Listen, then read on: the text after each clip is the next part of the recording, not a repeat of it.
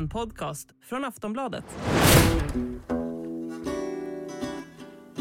Utvisningen av Rad och hans pappa har börjat få stora konsekvenser. Det är som att hela historien är cursed. Alla som rör vid den bränner sig. En journalist på Sveriges Radio som försöker granska fallet blir så engagerad att hon hoppar av sitt jobb. Efter ett tag hängs hon ut av sajten Doku som Rads älskarinna. Det blir den största medieskandalen på decennier. Men när man synar historien visar den sig handla om helt andra saker än en romans.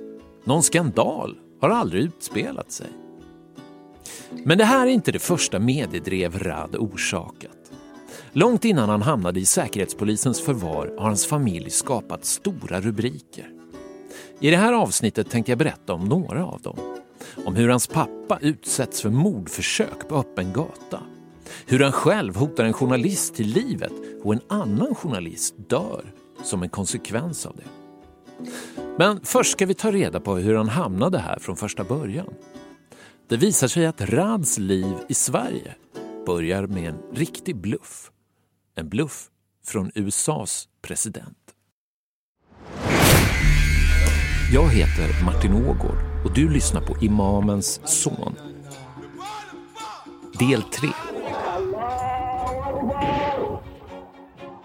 Vi börjar med att backa bandet till 1991. Det är mars och vi befinner oss i den irakiska hamnstaden Basra där det rasar ett våldsamt uppror. Den fattiga shia-muslimska befolkningen har tagit till vapen.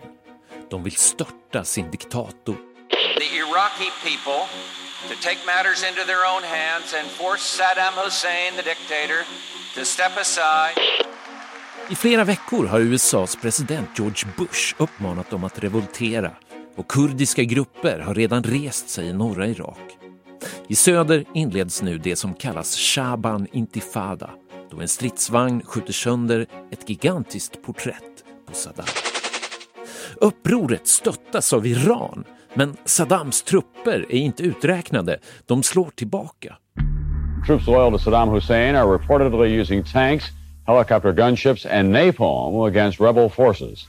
Men trots att amerikanerna befinner sig bara 45 minuter bort på andra sidan gränsen till Kuwait så rör de inte ett finger. Plötsligt har USA bytt fot. American troops could see the fighting from their positions, but they were ordered not to intervene. De vill ha kvar Saddam som ett hot mot USAs andra stora fiende i regionen, Iran. Och deras svek får ett blodigt pris. It's part of the war to oust Saddam Hussein, by many accounts is costing thousands of lives. Det här är själva slutet på Kuwaitkriget, eller alla slagfälts moder, som Saddam Hussein brukade kalla sin bizarra invasion av grannlandet. Det är inget dåligt namn, för vi lever i högsta grad med konsekvenserna av det här kriget idag. Det är till exempel nu som rikemanssonen Osama bin Laden börjar hata USA. Han och hans nya milis al-Qaida sparkas ut ur Saudiarabien och han återvänder till Afghanistan för att ruva på sin hämnd. You have declared a jihad against the United States. Can you tell us why? The US government has committed acts that are extremely unjust, hideous and criminal. Mitt i det här kaoset befinner sig en 25-årig sjöman från Basra. Riyad Abdulkarim Yassim Al-Duhan. Idag känner ni honom som imamen Sheikh Abu Rad från Gävle. Rad Al-Duhans pappa alltså. Men just nu är han bara småbarnspappan Riyad.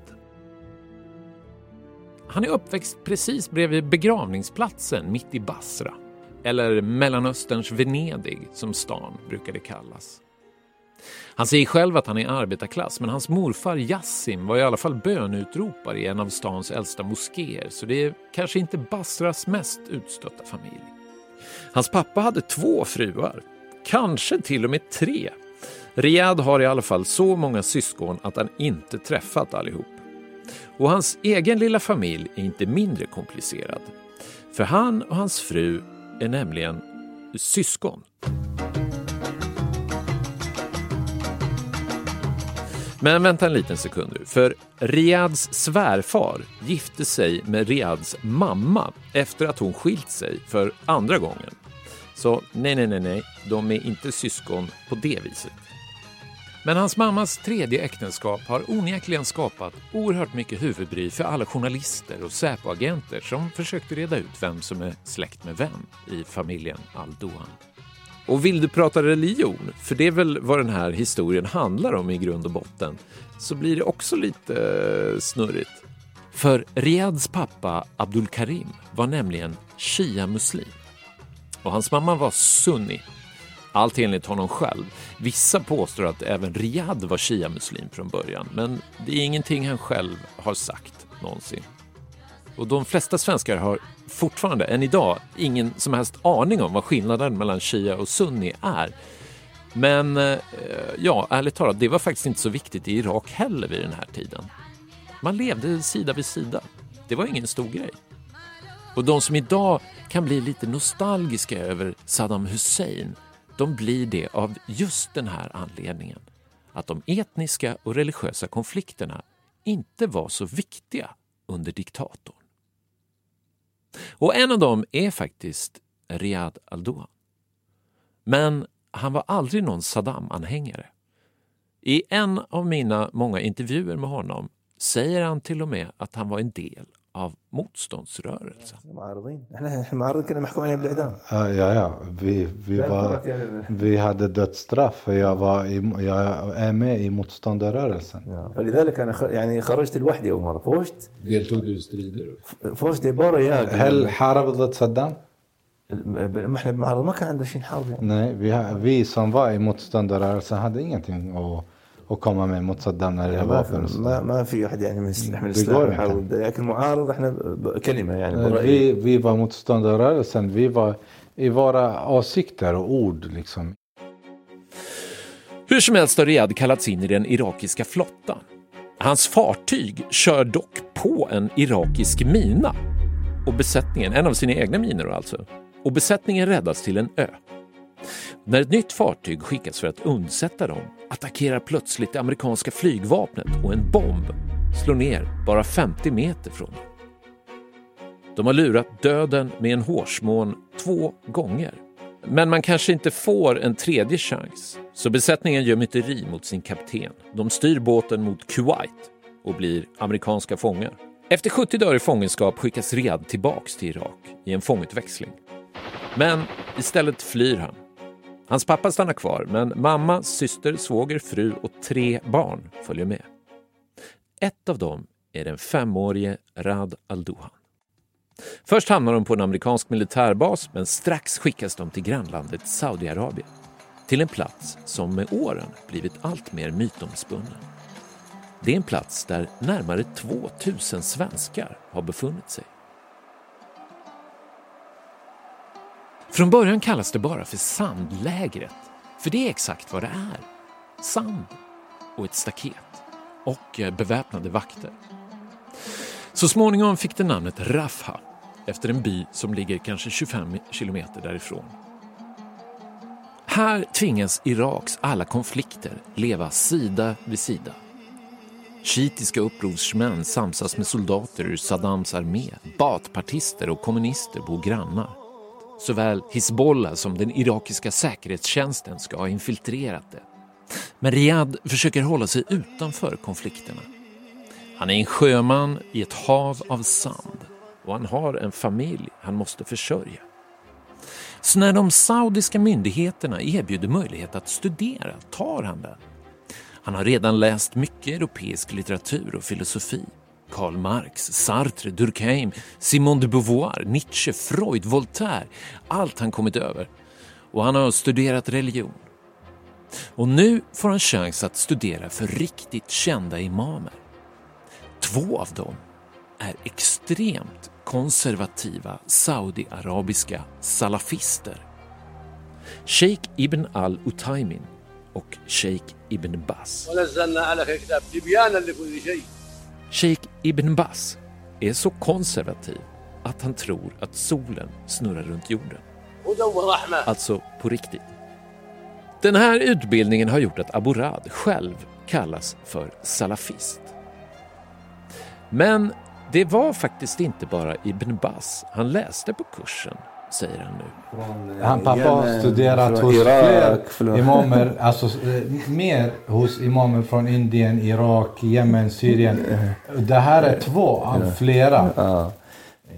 De här imamerna bodde i Saudiarabien och där har ju min pappa studerat. Men min pappa har ju studerat även utanför Saudiarabien och i Saudiarabien hos många stora andra imamer som inte är salafister.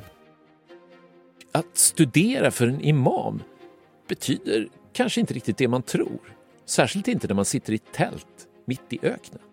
Jag har inte studerat hos dem, liknar att sitta framför dem, för att vi är liknar fängelse i, i camping. Men jag har studerat att lista teorier för dem, vad de skriver. För att jag vill veta hur de tänkte. Förstår du nu? Pappa har inte studerat hos dem, med, utan han har, han har träffat dem en eller två gånger. Bara, bara en gång. Men pappa har ju läst allt de har skrivit och hört allt de har sagt. För de har ju kassetter och böcker. Studierna ger i alla fall utdelning. Han får ett jobb. Han blir lärare i Rafah-lägrets låg och mellanstadieskola. Så småningom slussas de 30 000 flyktingarna ut i världen genom FNs kvotflyktingprogram och närmare 2 000 kommer till Sverige. Sista gången Sverige hämtar flyktingar ur lägret så görs ett reportage i Sveriges Television. Hjärtligt välkomna till Mosaik. Mitt i den saudiarabiska öknen sitter tusentals irakiska flyktingar efter Gulfkriget för sex år sedan och väntar. Mosaik är det första försöket att skildra mångkultur i svensk tv. Och det kommer att göra programledaren Alexandra Pascalido till en stor kändis. Uppror har förekommit vid flera tillfällen. De har slagits ner effektivt av saudierna. Enligt Rafah-flyktingar i Sverige har över hundra iraker dödats.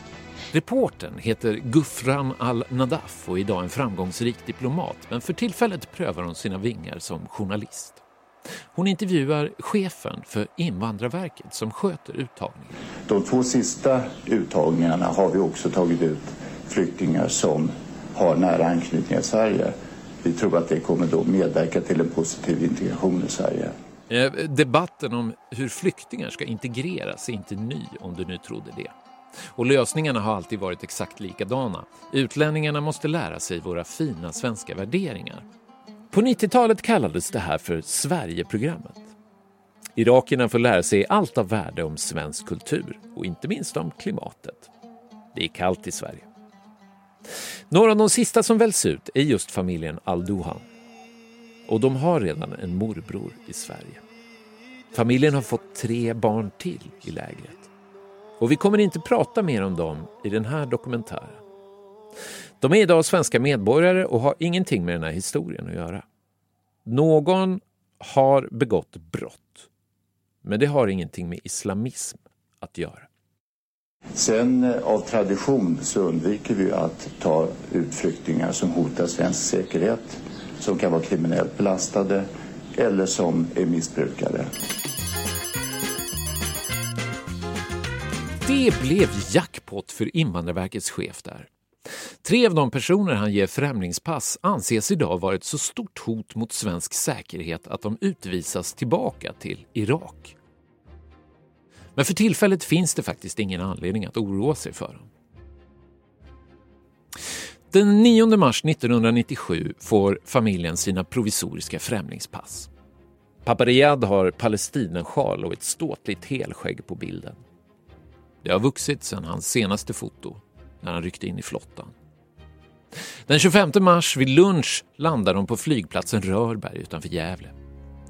De är omtumlade och svettiga i sina alldeles för varma kläder som de trodde de behövde efter att ha gått Sverigeprogrammet.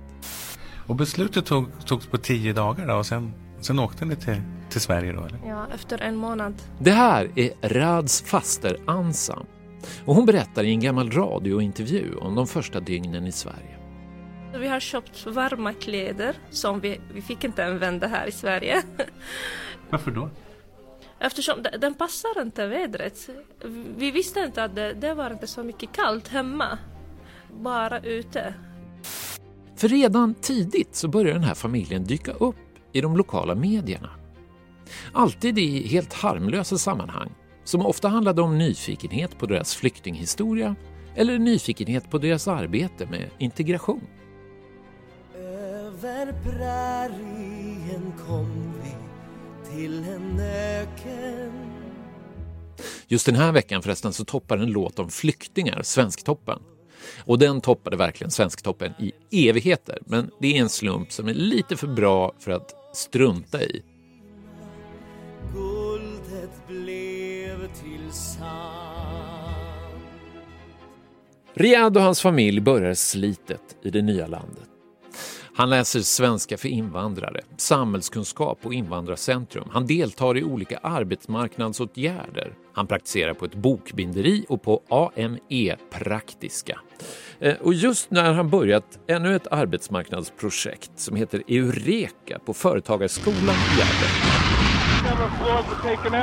And there's more explosions right now. Hold on. Now raining debris on all of us. We better get out of the way så hämnas Osama bin Laden på det USA han började hata under Kuwaitkriget.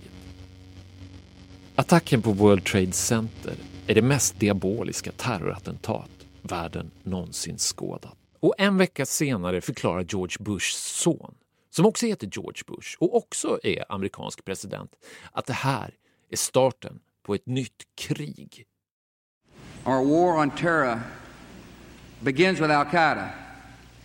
But it does not end there.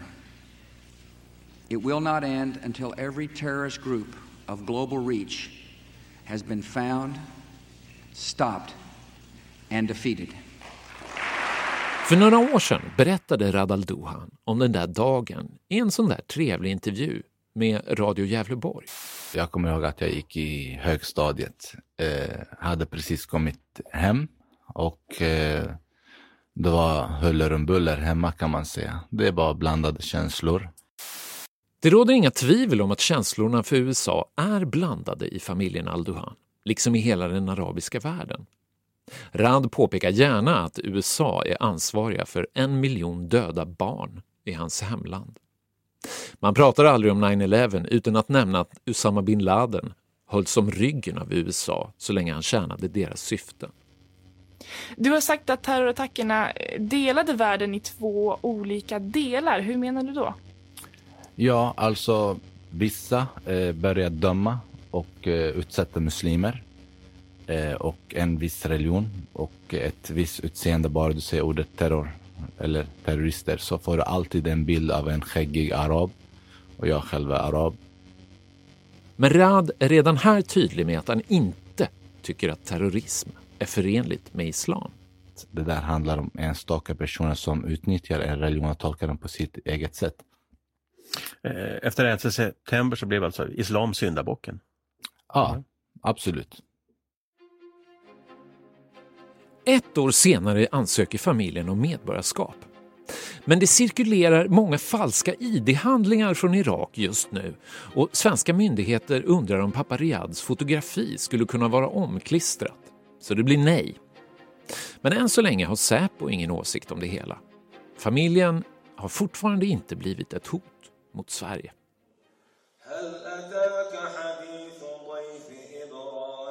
Och plötsligt dyker det upp en chans att lämna arbetsmarknadsåtgärderna bakom sig. Den gamle imamen på Gävle Islamiska Center flyttar till Stockholm och det behövs en efterträdare. Det här är inget välbetalt jobb om någon nu trodde det. Tvärtom.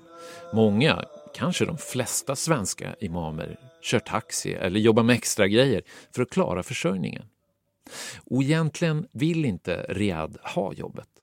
Vet du, jag, jag har inte tänkt att jobba i imamen hela tiden. För att imamen det tar mycket tid. Och också liknar, liknar, liknar fängelse. De tvingar mig. Men till slut låter han sig övertalas. Och sjömannen Riyad från Basra blir imamen Sheikh Aburad al-Basri.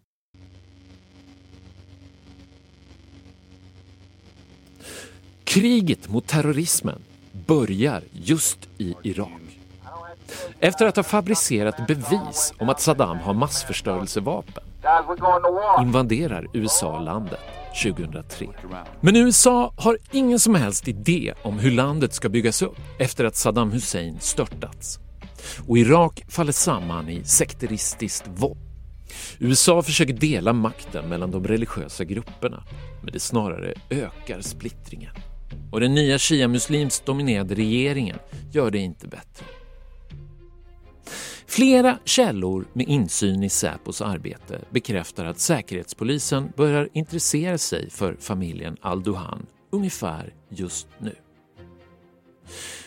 2004, när de hårdaste striderna i Irak rasar, då börjar Säpo ställa frågor till moskébesökare i Gävle om imamen ber för al-Qaida.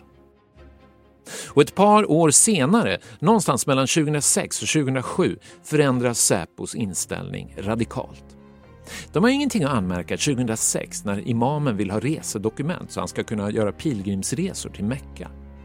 Men 2007 avslås en ny ansökan om medborgarskap med en helt ny motivering. Motiveringen består av bara ett enda ord.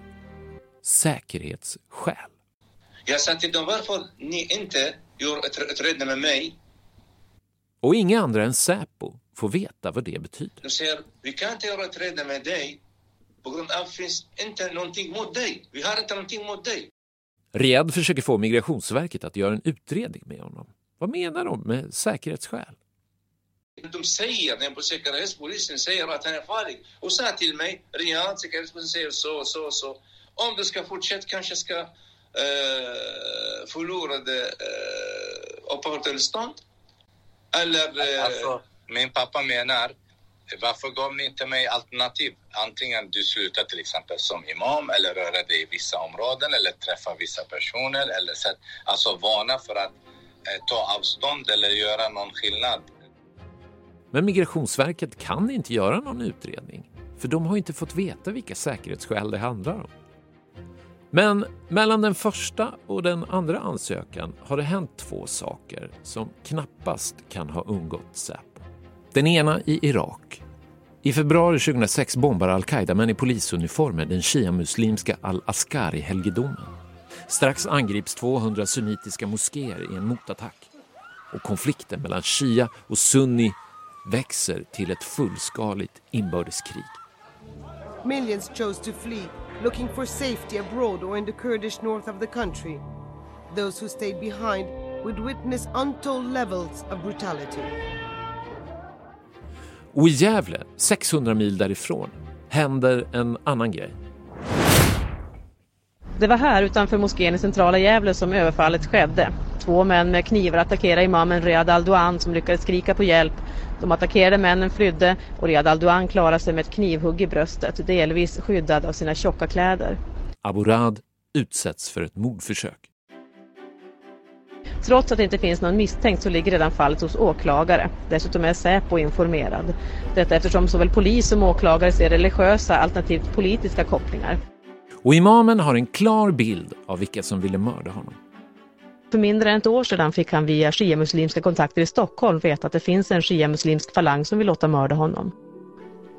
Några konflikter mellan sunnimuslimer och shia-muslimer i Gävle finns det inte idag. Tvärtom är kontakten god enligt Riyad Al-Duan. Men han är säker på att överfallet på honom på något sätt har med religion och politik att göra och att det handlar om ett större sammanhang.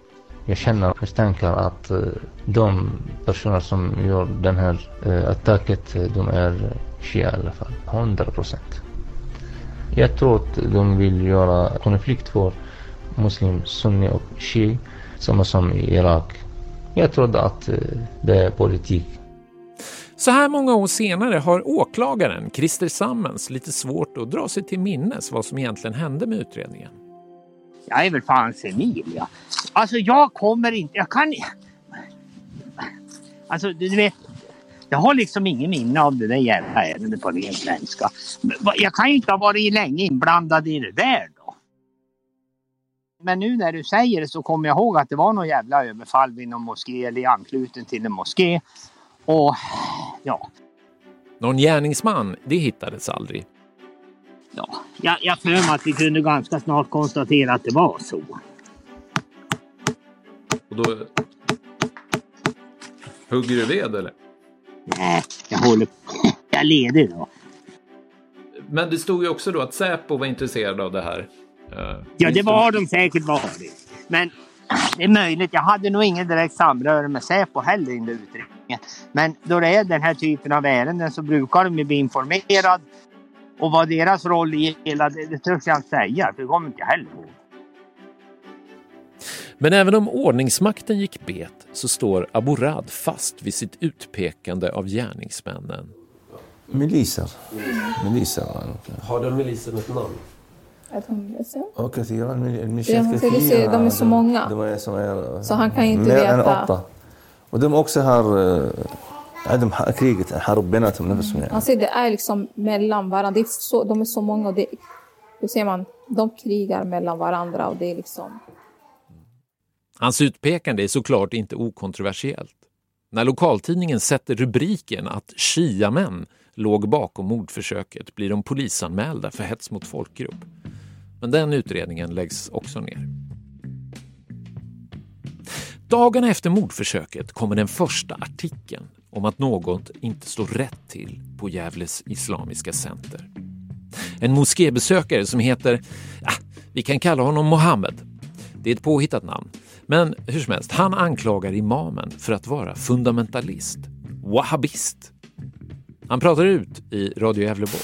Han har lyckats bygga en sekt som har bara en sikt Och ingen vågar kritisera honom. De tror att han är en ofelbar person. Och de som är kritiska, de vågar inte prata öppet. Det är hård kritik som riktas mot Gävlemoskéns ledare. Ja, vi kallar honom som sagt Mohammed. Säger att moskébesökarna uppmanas att inte beblanda sig med det svenska samhället. Det han säger och som jag har upplevt under uh, fredagsbön, jag hörde ständigt att han motarbetar integration. Till exempel, han vill att muslimer ska inte ha vänskap med icke-muslimer. Och jag vill inte höra den här människoklassifiering. Jag vill höra en behaglig predikning. Jag vill inte höra att det finns de här som är otrogna och de här som är otrogna. Eller de här är hycklare, eller de här är västerländska. Jag vill höra någonting som handlar bara om andliga eh, frågor och inte om politik. Men imamen Riyad Al-Duhan slår ifrån sig. Han säger till Radio Gävleborg att han respekterar andras åsikter och att han inte är för konservativ eller tvingar andra att tolka islam som han. Anledningen till att jag hittar på hans namn och pitchar ner hans röst är att Mohammed inte längre vill prata om det där. Han vill lägga det hela bakom sig.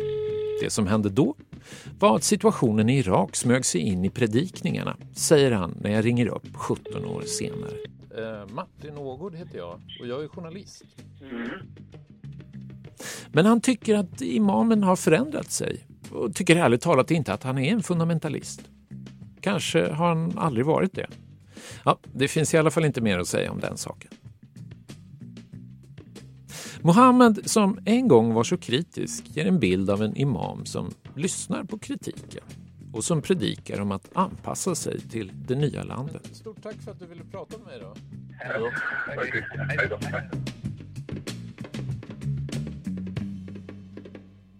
Två år efter mordförsöket inträffar en stor dag för Gävles muslimer. På Södra Rådmansgatan mittemot Migrationsverkets lokaler öppnar nämligen en ny ståtlig moské. Den ligger i den gamla metodistkyrkan, en kyrka som en gång i tiden frälste sjömän från sitt syndiga leverne. Men bänkarna har länge stått tomma och nu har den köpts för mer än 5 miljoner kronor. Den rustas upp och får ett ståtligt namn. Al-Rashidin, de rättfärdiga. Så ståtligt att många uppfattar det som aggressivt, särskilt shia-muslimer. Rashidin syftar nämligen på de fyra första kaliferna i islam, Ali, Uthman, Omar och Abu Bakr. En kvartett som enligt många representerar det ursprungliga islam. Men om man skryter att man är rättfärdig i sin tro, då måste ju någon annan vara orättfärdig i sin tro. Ja, det är i alla fall så det uppfattas på sina håll. Pengarna till köpet kommer från en stiftelse i Qatar.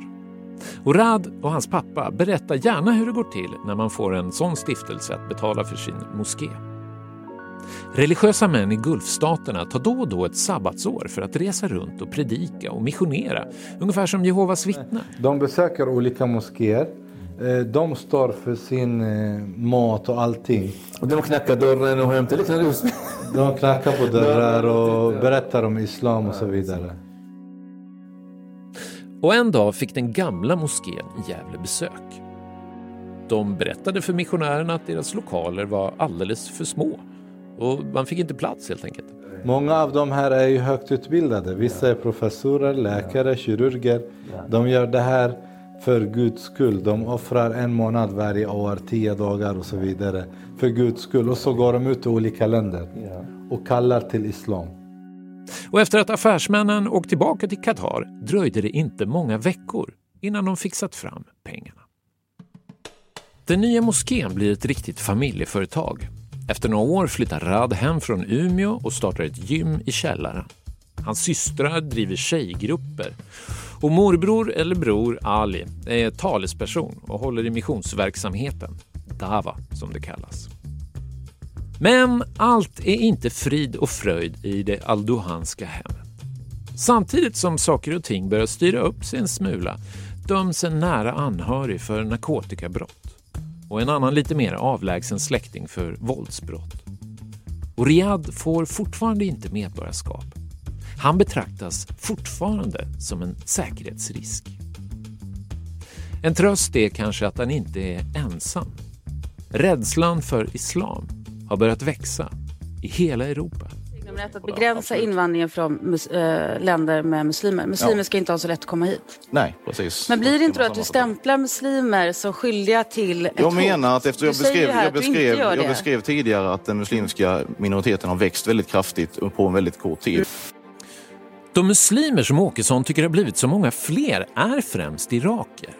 Vid den här tiden är de ungefär 100 000 och 40 000 av dem har kommit efter USAs invasion av Irak. Och vid den här tiden har de blivit en het politisk fråga.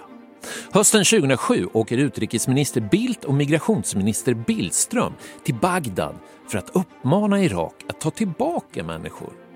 Det blir ett skandalartat möte. De svenska ministrarna uttrycker sig nedsättande om svensk-irakierna vilket framkommer i ett dokument som läcker via Wikileaks.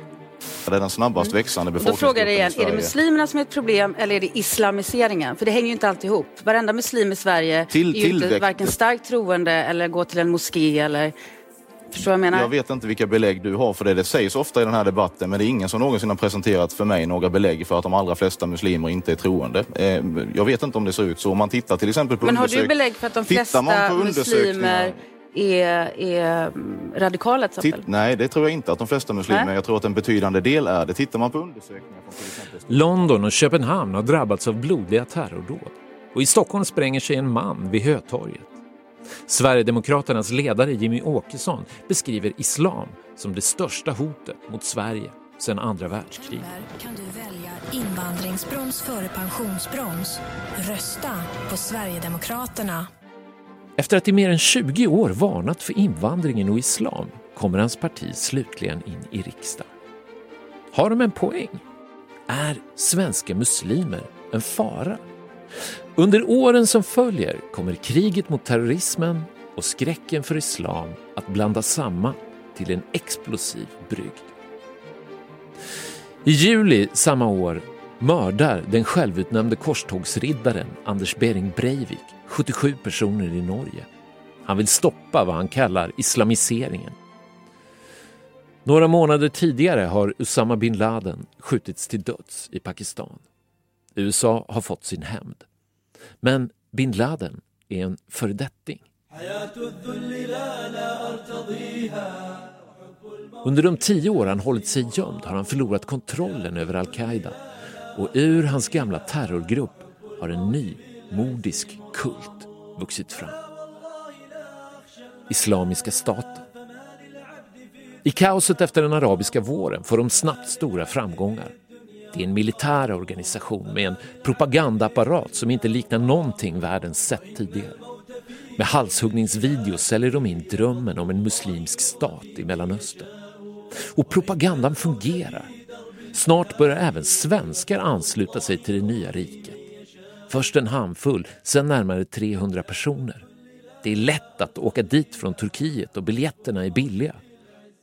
Islamiska statens krig leder till en flyktingström som världen tidigare inte upplevt. I USA vill Donald Trump införa ett totalt stopp för muslimsk invandring. Och i Sverige får partiet som i 25 år tyckt att invandringen är för stor panik.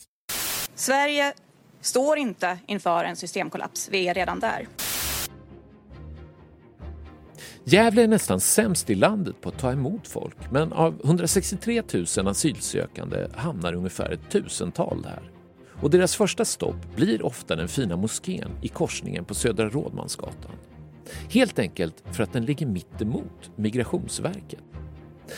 Och moskén börjar dra till sig allt större intresse från flera håll.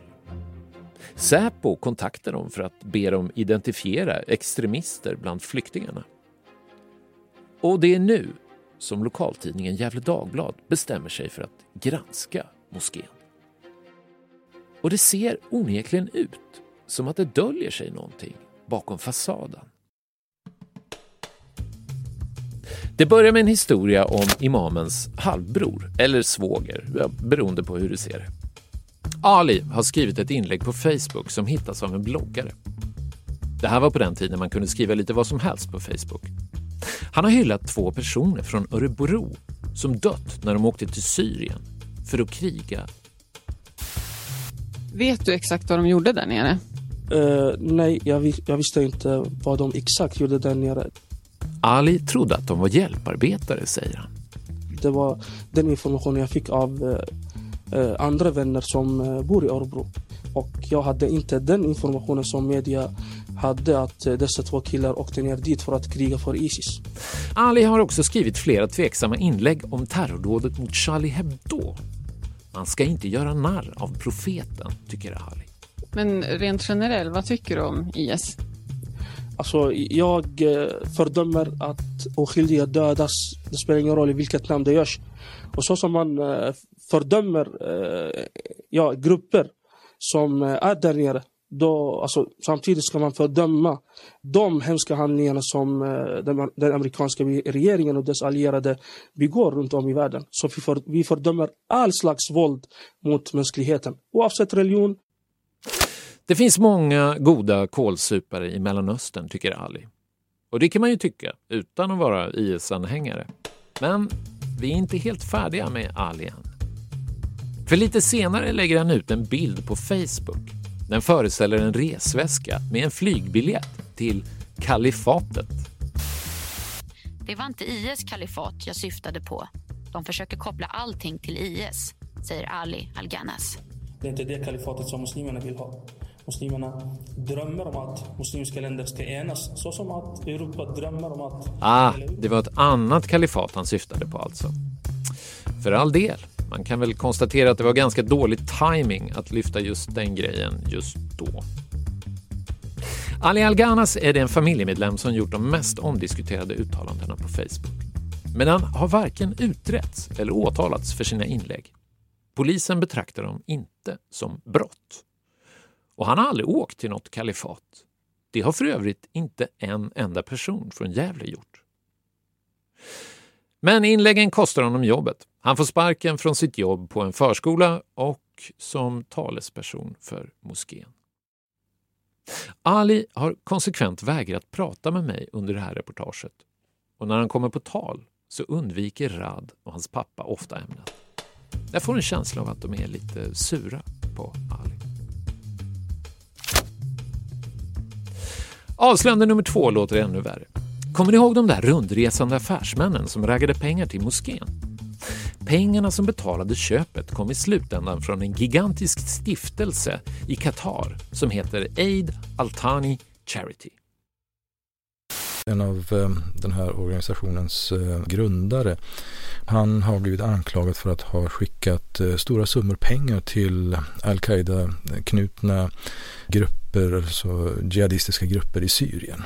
Det här är professor Mohammad Fasal Shemi och han pratar om Abd al-Rahman bin Umair al-Nuaimi, en konservativ herre från Qatar som faktiskt jobbat med mänskliga rättigheter i FN.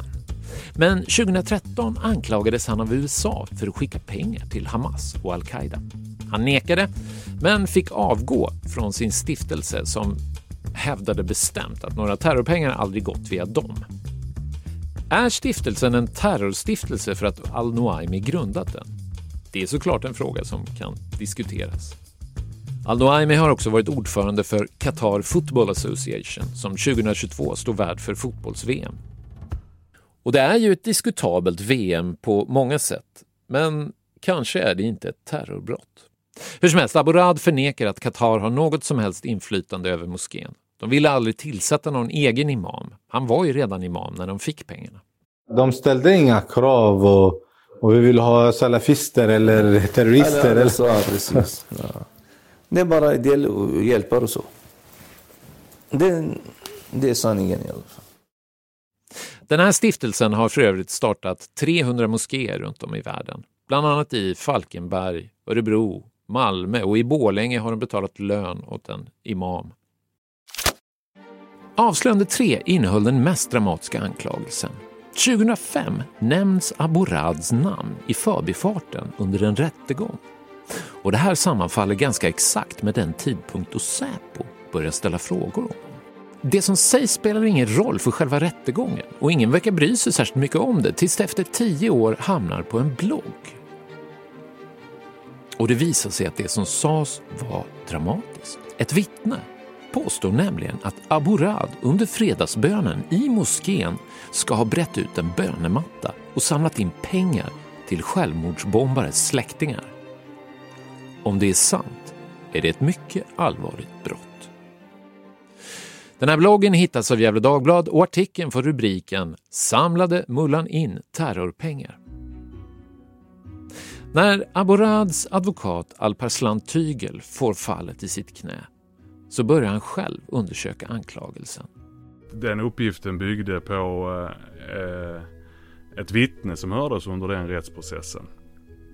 Men när man tittade i, rätt, i, i förundersökningen till, den, eh, eh till det målet så kunde man se att det fanns andra vittnen som också hade hörts under förundersökningen men som aldrig kom att höras under eh, eh, i målet.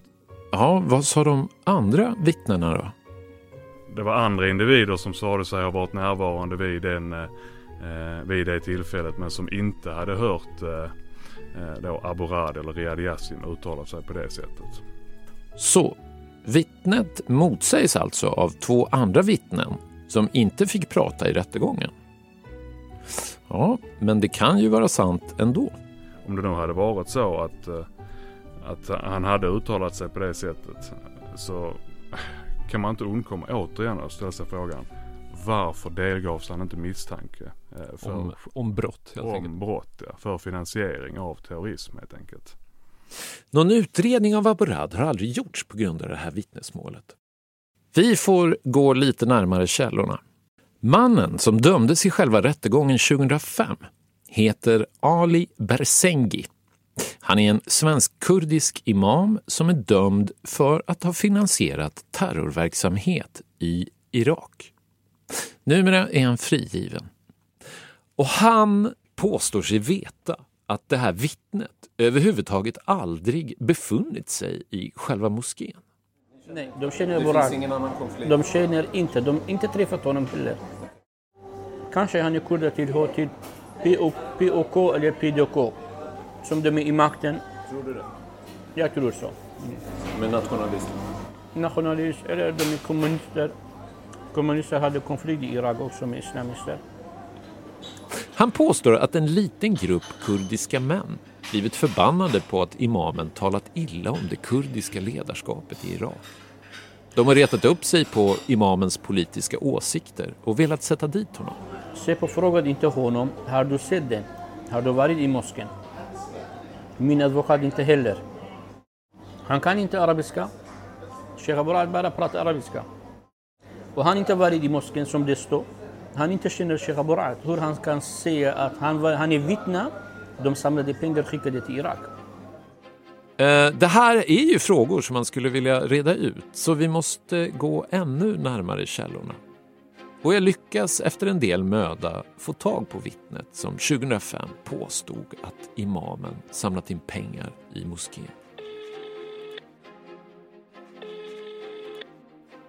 Efter lite betänketid låter han hälsa att han inte vill prata med mig. Det är inte nödvändigt att prata om det här längre. Han har slutat gå i moskéer och han har lagt den där historien bakom sig. Men han pratar faktiskt arabiska, säger han. Men det kom fler artiklar. Nästa påstod att Aborad var ansvarig för en hemsida som heter muslim.se där det stod att homosexuella skulle dödas. Och ja, återigen står ord mot ord. Aborad säger nämligen att han inte alls var ansvarig för den där sajten. Han var bara rådgivare åt den. Och han tycker inte att homosexuella ska dödas. Jag sa till dem förut att eh, försiktig med denna svara. Kanske passar inte här i Sverige, kanske passar i, i, i Saudiarabien eller Egypten. Eller... Inte bara denna, om, och flera av frågorna. Flera svarar. Han tycker nämligen, och det här är kontroversiellt på två sätt, han tycker att man kan tolka om Koranens ord om homosexualitet om man bor i Sverige. Jag sa till dem, bättre att stoppa denna webbsajt. Och det tycker inte alla imamer. Det stämmer ju inte överens med, med det livet som man lever liksom i Europa. Eh, och för muslimerna, det krockar med verkligheten. Så han hade ju sagt till dem att de skulle lägga ner hemsidan. وأنا مو مسؤول عن الصفحة. Mm. Han sa han, ja, han har ingenting med den hemsidan att göra. Men du kommer troligen aldrig få höra Aborad säga att Koranens ord om homosexualitet är fel. Bara att de ska omtolkas i Europa. Nästa artikel den utspelar sig i juni 2014. När Iraks armé förlorar staden Mosul, då blir Aborad känslosam och skriver ett inlägg på Facebook som dryper av arabisk retorik och irakisk politik. Han uppmanar läsarna att be för sina sunnisyskon i Irak som krigar mot svekfullhetens, de icke-trognas och syndfullhetens styrkor. Men de som intar Mosul, det är en blandning av nationalister, Saddam-anhängare och Islamiska staten som sen tar kontroll över staden. Det här inlägget blir en artikel i Gefle Dagblad där Aborad pekar sig ut som den militanta islamismens ledare i Sverige. Men vad skrev han för något då? Ja, i sitt inlägg är udden riktad mot Iraks nya shia-muslimska regering. Han skriver så här.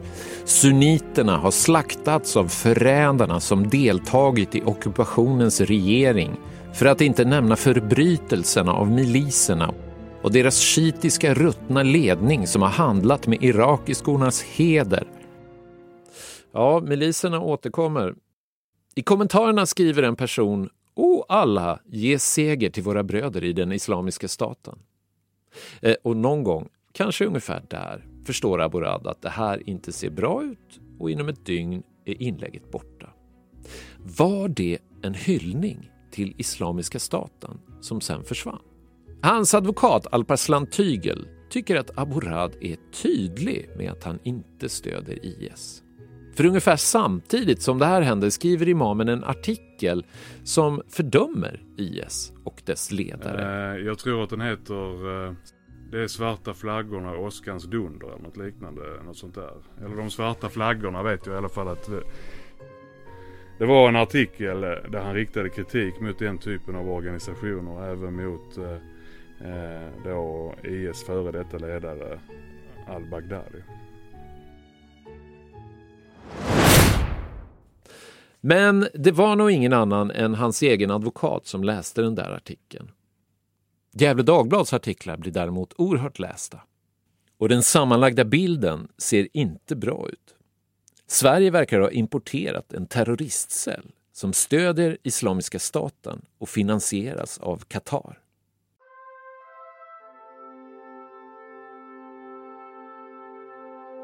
Det är nu jag själv träffar Rads pappa för första gången. Jag åker nämligen till Gävle för att göra ett reportage om den politiska turbulensen i min gamla hemstad. I november 2015 förlorar Gävles socialdemokrater makten efter nästan hundra år. Tack vare att Moderaterna börjat samarbeta med Sverigedemokraterna. Moderaternas högsta ledning står bakom det lokala samarbetet som ses som ett slags test för att SD i framtiden ska kunna ge passivt stöd till en alliansregering. Många misstänker att det här är framtiden för svensk politik.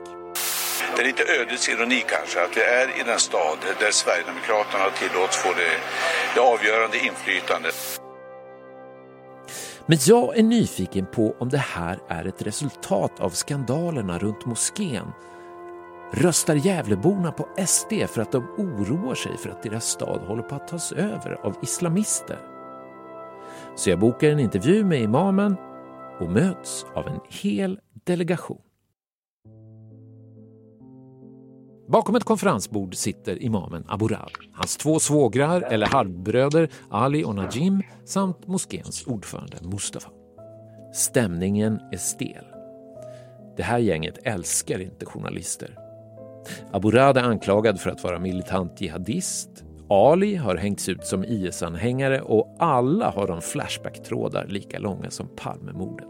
De sitter på de anklagades bänk och de börjar direkt försvara sig. Gefle Dagblad fattar ingenting, säger de. Sanningen är ju tvärtom mot vad som stått i tidningen. Imamen hindrar folk att åka till Islamiska staten. Imamen säger jag har träffat jättemånga ungdomar som har frågat mig om eh, att åka ner. Och jag har liksom eh, sagt till dem att eh, eh det är ingen idé att åka ner.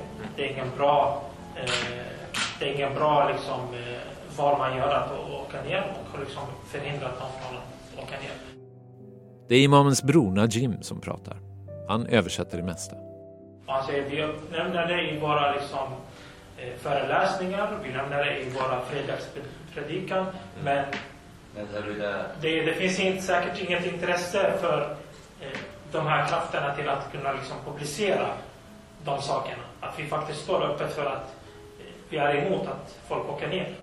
Jag hör inget annat än att de fördömer Islamiska staten.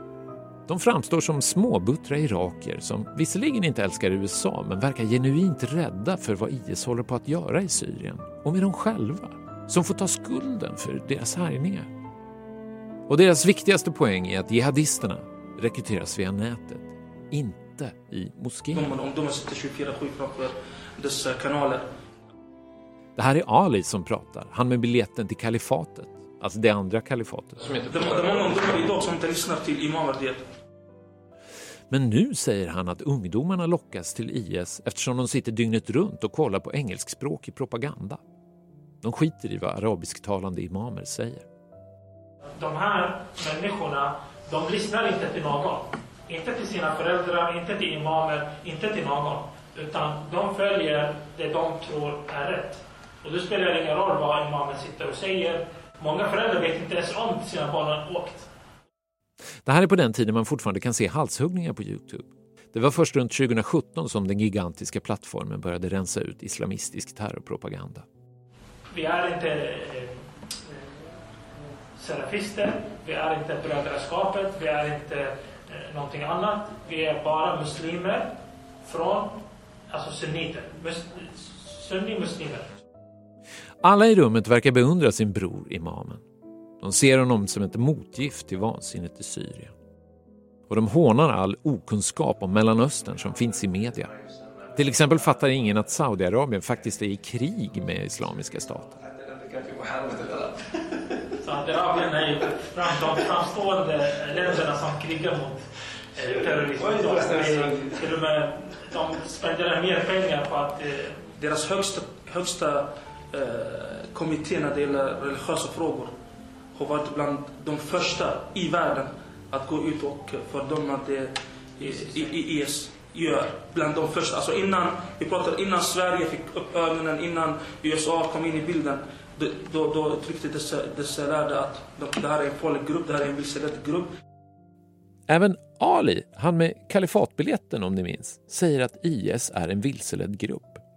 Det är muslimer som drabbas allra hårdast och mest av IS. Så hur kan man liksom då som muslim tycka att det, det är okej? Okay? Och deras avsky mot IS känns djupt personlig. För det är ju de som får betala priset för IS härjningar eftersom de är skäggiga araber. Så IS det ansluter sig från många olika etniska grupper. Till och med etnisk svenskar som har varit muslimer och åkt ner och anslutit sig till IS.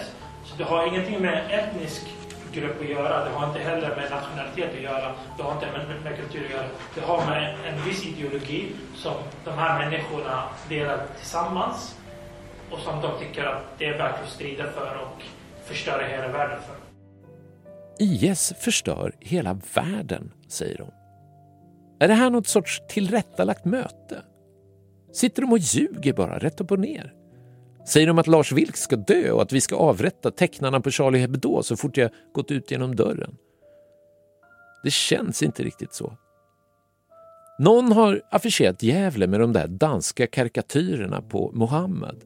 Men det ska man inte bli upprörd över. Vissa, vissa anser liksom eh, att hela svenska samhället är rasister. Alltså man, man har det här uttrycket att ja, svenskarna är rasister och, och så vidare. Känner många muslimer så? Att vissa uttrycker det så. Att det är liksom hela, hela samhället är rasister och så. Eh, och då säger han, imamen säger att det, det, det är få individer.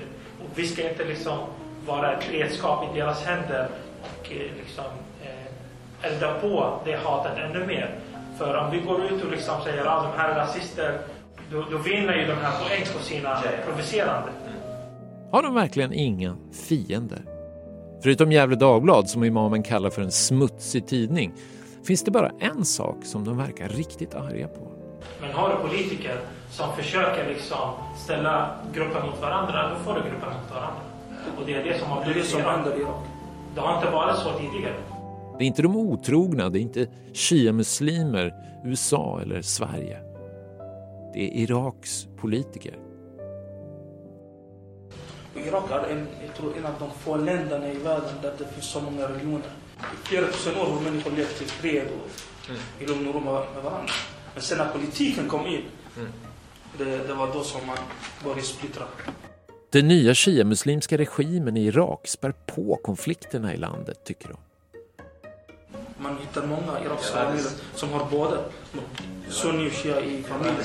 Och än en gång kommer den där nostalgin över det gamla fina Irak där alla levde i fred och, ja okej, inte fred och inte frihet heller kanske, men ja, det var bättre förr. Och det, det, fanns, alltså, det fanns inte de här konflikterna och problemen. Folket, grannen var shia och sunni. Man åt tillsammans, man gifte sig från varandra. Vilken moské gick man i? Så man var tillsammans. Det inte bara liksom eh, muslimer, utan det var samma sak med kristna och irakiska judar. Vi har ju yazidin, alla de här liksom. Under mina möten med Amborad återkommer han ofta till irakisk politik. Ibland i förbifarten, ibland lite mer djuplodande.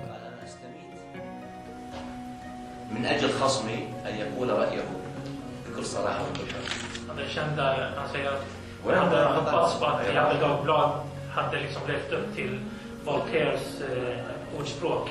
Att eh, jag skulle liksom dö för min motståndares, eh, motståndares eh, yttrandefrihet. Ja, ni hör ju själva. Man ska vara ganska hård för att döma det här gänget som extremister. Kan en människa ha båda åsikterna samtidigt? Det är det här som är problemet med att kartlägga folks åsikter. Människor tycker olika saker olika veckor. De styrs av känslor. Ibland tycker de flera saker samtidigt. Några andra som verkar tycka två saker samtidigt är Säpo. För nu händer en av de märkligaste grejerna i den här historien. Efter de skandalösa artiklarna i Gävle Dagblad bjuds Säpo in för att hålla ett informationsmöte med Gävle kommunstyrelse. Oron är stor. Kommunen har just försökt inleda ett samarbete med moskén och de har blivit ifrågasatta av Gefle Dagblad. Nu vill de ha ett expertutlåtande. Två tjänstemän från Säpo dyker upp i rådhuset och kommunstyrelsens ordförande Jörgen Edsvik minns förvirringen som uppstod i lokalen. Eh, och någon ställde frågan, jag kommer inte ihåg nu, men jag tror att det var en moderat som ställde frågan direkt till Säpo om de kunde uttala sig om moskén var en säkerhetsrisk. Eh, och svaret på det var nej, ett klart och tydligt nej. Och sen sa de att moskén som plats, moskén som företeelse här i Gävle ser vi ingen säkerhetsrisk i. Men det var, ett, eh, det var ett väldigt klargörande svar och då tycker jag att många, många var ganska nöjd med det. Då. Jörgen Edsvik twittrade om mötet. Så här skrev han. Inga belägg för några kopplingar mellan extremism och Gävle moské eller Islamiska center, enligt Säpo kan jag liksom svära på i, i, guld, eller vad säger man, det är att det Twitter som jag skrev då, som säkert ligger någonstans, den var ordagrant citat och noga vägt exakt vad polisen sa på kommunstyrelsen. Och ingenting annat. Det var ingen fri tolkning av orden. Jag tog deras ordagranna uttalande för eh, den samlade politikerkåren och alla var där. Så att eh, alla hörde samma sak. Ett klart och tydligt nej det finns inte belägg för några kopplingar till extremism i Gävle moské. Nu är det oktober 2015. Inom tre och ett halvt år kommer imamen och imamens son klassas som de största hoten mot rikets säkerhet på flera decennier. Uh, ja, Säkerhetspolisen ändrar ju uppfattning helt enkelt sen. Uh, efter ja, det här det, någonstans. Det måste de väl ha rätt att göra såklart. Ja men precis, och då är det intressant när, när det sker och vad, vad det var det handlade om. Det, ja, ja då, då går jag lite bet. För att Nej, det går så, förstå. Så, så öppen är de inte med oss sketna kommunpolitiker om, om sina, sina um, avgöranden. Har du, någon, har du någon teori om vad det berodde på? Ja, många, många teorier just nu. Det är väldigt svårt att slå fast eh, vad, vad det handlar om. Men trots att Säpo förklarade att allt var lugnt så blev det aldrig något samarbete mellan kommunen och moskén. Skandalerna hade gjort det omöjligt. Det fanns ingenting att vinna politiskt på något sånt. När Säpos uttalande kom ut backade Gefle Dagblad lite och skrev att man aldrig påstått att moskén som institution är en rekryteringsbas för IS. Men artiklarna kommer att få tragiska konsekvenser, även för Gefle Dagblad. Ett par veckor efter min intervju framförs det dummaste mordhotet i svensk mordhotshistoria i just Gävle. Och i slutändan kommer en journalist att dö. Men inte den journalist som hotas. Den 26 februari 2016 ringer Radal Duhan till en lokal polischef John Köhler och hotar Gefle Dagblads chefredaktör Anna Gullberg till livet. Det blir en stor skandal och Rad döms i två instanser. Först till fängelse, men i slutändan till böter. Jag kände också lättnad efter den eftersom i den här domen så slår tingsrätten fast att det här är ett brott emot yttrande och pressfriheten som den här personen har, har utsatt mig för i min yrkesroll. Alla hot är dumma, men det här var onekligen ganska korkat. För om man ringer till en polischef och framför det så kan man räkna med att åka dit. Vad Rad Aldohan sa är däremot en smula oklart. Polischefen minns inte hur orden föll, vilket framkommer under rättegången. Och Rad har en egen version av vad han sagt.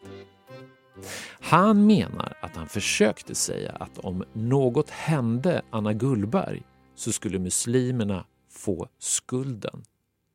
Han försökte helt enkelt förklara hur utsatta de själva var. Han har ju andra minnesbilder av hur, hur, vad han sa liksom under samtalet med den här polisen, så är det ju. Men han dömdes ju ändå för, för olaga hot. Rads advokat Fredrik Åkerblom påpekar dock att syftet, det var aldrig att hota. Tvärtom ringde samtalet för att han själv ville få skydd från polisen. I gärningsbeskrivningen, eh, åklagarens gärningsbeskrivning, då står det att Rad ringde till polisen i syfte att få skydd för familjen efter mordförsök och annat. Det står uttryckligen där. Så att, det kan du läsa på själv liksom. Men att där står det ju uttryckligen att syftet är något helt annat. Det som sen händer är en tragedi. Mordhotet orsakar en konflikt inne på Gävle Dagblad. Främst mellan chefredaktören och en reporter på tidningen, Sanna Wikström, som också är skyddsombud. Och den här delen av historien har bland annat skildrats i ett grävreportage i tidningen Journalisten. Konflikten handlar om två saker. Dels att skyddsombuden kritiserar ledningen för att redaktionen inte informerats om mordhotet. De menar att ledningen struntat i deras säkerhet. Dels handlar den om en artikel som Sanna Wikström skrev om moskén. Artikeln har rubriken en dag i moskén och publicerades aldrig. I den vill hon ge en annan bild av moskéns arbete än i de granskande artiklarna. Chefredaktören vill inte att artikeln ska publiceras men Sanna Wikström försöker få in den på andra sätt i tidningen. Konflikten slutar med att Sanna Wikström lämnar sitt arbete. Hon hamnar i en depression och slutar äta. Ett år senare är hon död. Och hennes anhöriga anklagar tidningen för att ha orsakat den.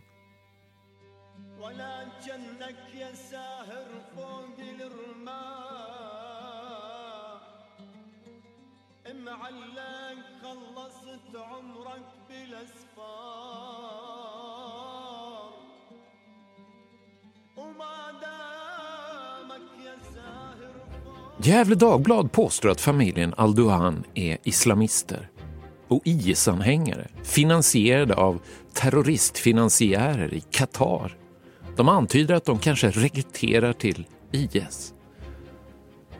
Själva förnekar de med näbbar och klor att det är så. Vissa av anklagelserna är onekligen tunna, på gränsen till rena påhitt. Andra är svårare att slå ifrån sig. Om de ljuger mig rätt upp i ansiktet finns det bara ett sätt att ta reda på om de gör det. Det är att ta reda på vad de säger när de tror att ingen annan lyssnar. I nästa avsnitt pratar jag med personer som i allra största hemlighet berättat för Säkerhetspolisen vad familjen Aldohan säger privat. Jag har träffat Säpos anonyma vittnen, informatörerna. Missa inte det. Du har lyssnat på en podcast från Aftonbladet. Ansvarig utgivare är Lena K Samuelsson.